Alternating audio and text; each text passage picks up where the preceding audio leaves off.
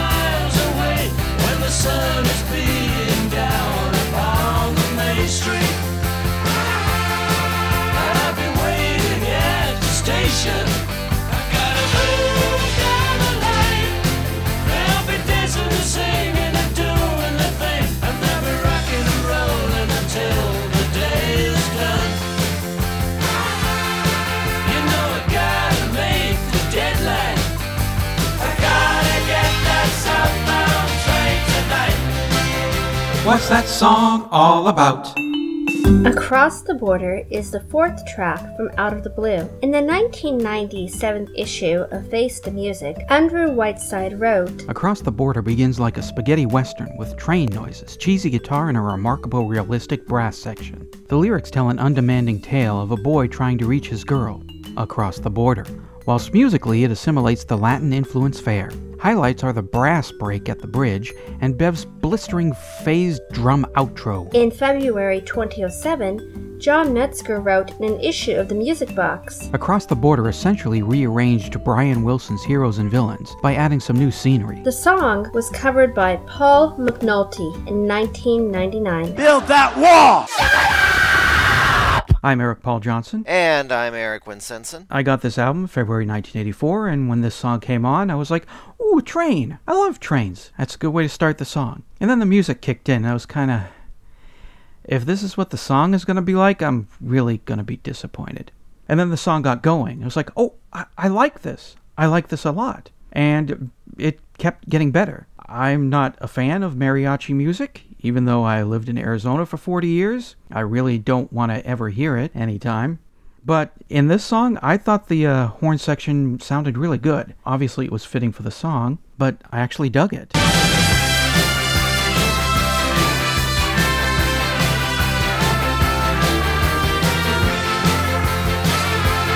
Rare moment of brass in an ELO song, so it was good to enjoy it because spoiler alert, you're never going to hear brass in an ELO song again. And then there's that build up at the end where it keeps building and building to that big out of phase drum explosion and then it stops.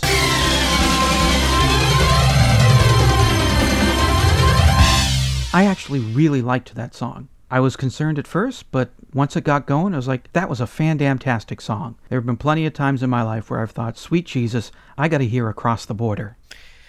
For me, well, we get a good violin solo from Mik Kaminski in there, hmm but for the most part, not really that impressed by the song at all. And this is before I knew that they it was basically copying a Beach Boys song.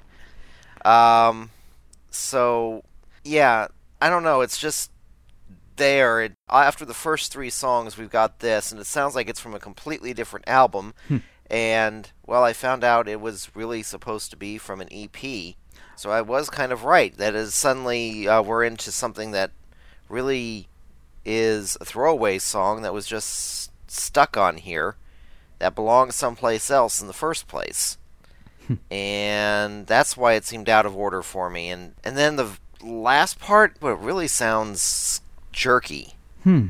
I don't know. It's just kind of seems like it could have been a lot better, but fails for me on almost every level. To tell you the truth, after Mik Kaminski's violin part there, hmm the song just really starts failing for me. I did not notice the heroes and villains thing. Of course, I think the first time I heard heroes and villains was maybe 2002, and I've only heard it a couple times in my life, and it never really hit me that, oh, that's across the border, until looking up the song facts, and then I went and listened to the song, and it's like, oh, yeah, yeah, that is totally heroes and villains. I've been in this town so long that back in the city I've been taken for lost and gone and unknown for a long, long time. The cry, the blow is strong, and the people dancing all across the city.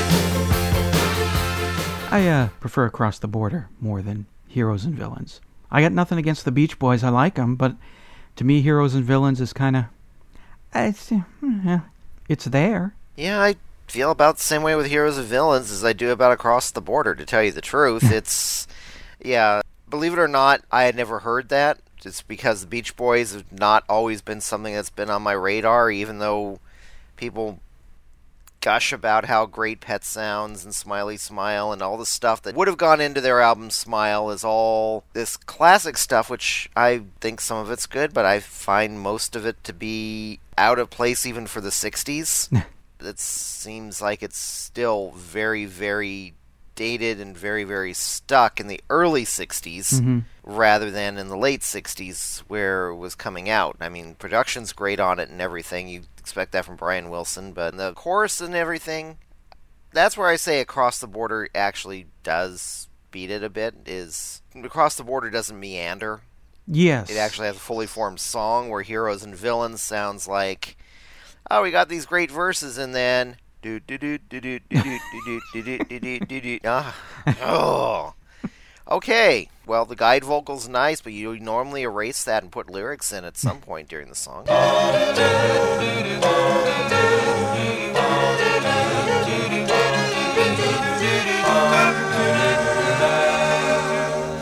Yeah, I know this is a crime against humanity. It's it's something you're not supposed to say, but for me, Pet Sounds was okay.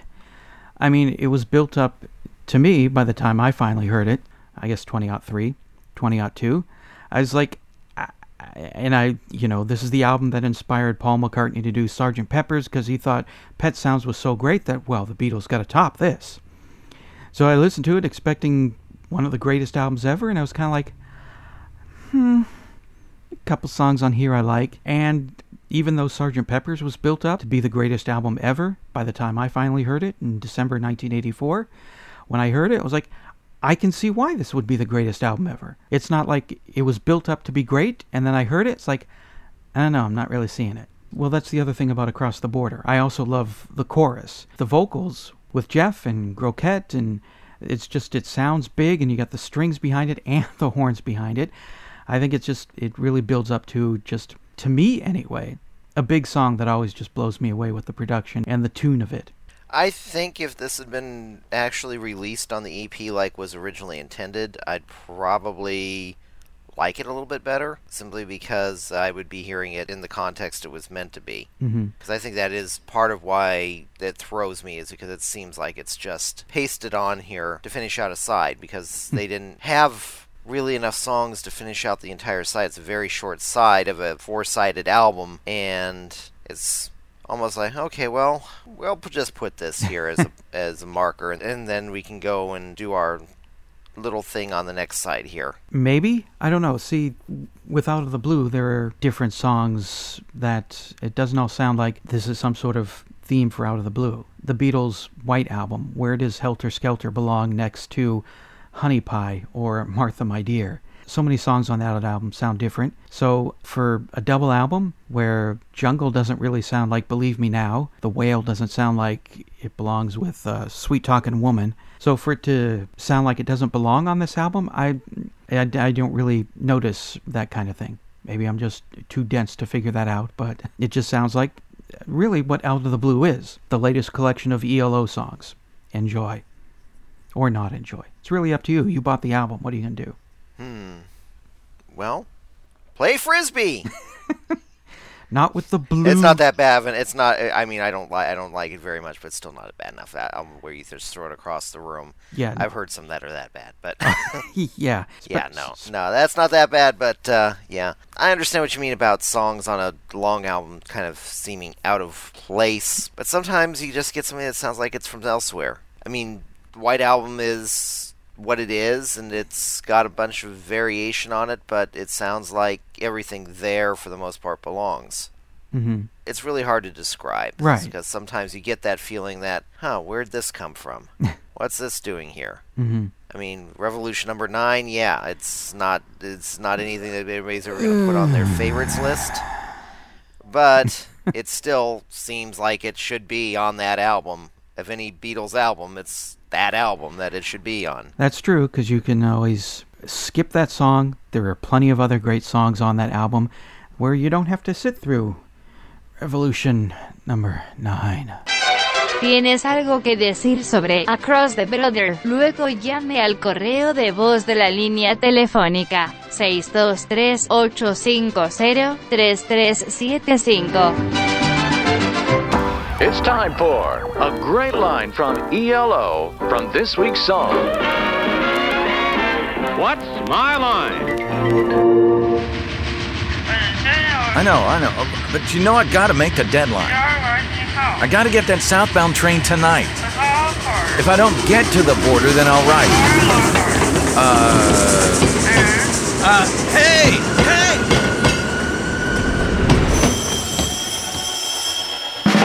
You donate to the podcast through our Patreon site, patreon.com slash elopod, you can get bumper stickers, produce an episode, or for just $1 per episode, $4 a month, you can hear shows a week before they're released to the world. Or skip all that and just hand it over directly through PayPal using the email address E eloftmpodcast at gmail.com.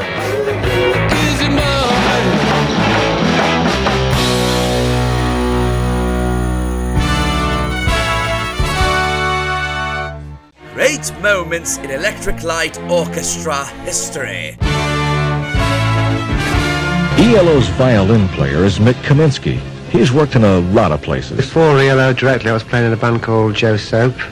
Before that, in a band called Cow. Before that, I went to a music college in Leeds. And the previous thing was very um, classically trained. Despite his training, Mick just doesn't dig the symphony scene. There's never seems any freedom for me, you know. And it's been like playing in a string section with 20 people playing the same thing, you know, which didn't really appeal that much. So it was nice to break away, be the only one. Like it? Hate it? What does Madeline think? I liked the song. Wow, she liked it! Taste the Music, an Electric Light Orchestra song by song podcast, is a production of Radio Trolla Entertainment Assorted Deli Meats Amalgamated. You can contact us by voicemail at 623 850 3375 or email us at eloftmpodcast at gmail.com. Keep up to date on the show by joining our Facebook group and spread the word about the show by sharing the link or giving us a quick rating on iTunes. You can financially support the podcast and get some goodies at patreon.com slash elopod. Next week, episode 063, Night in the City.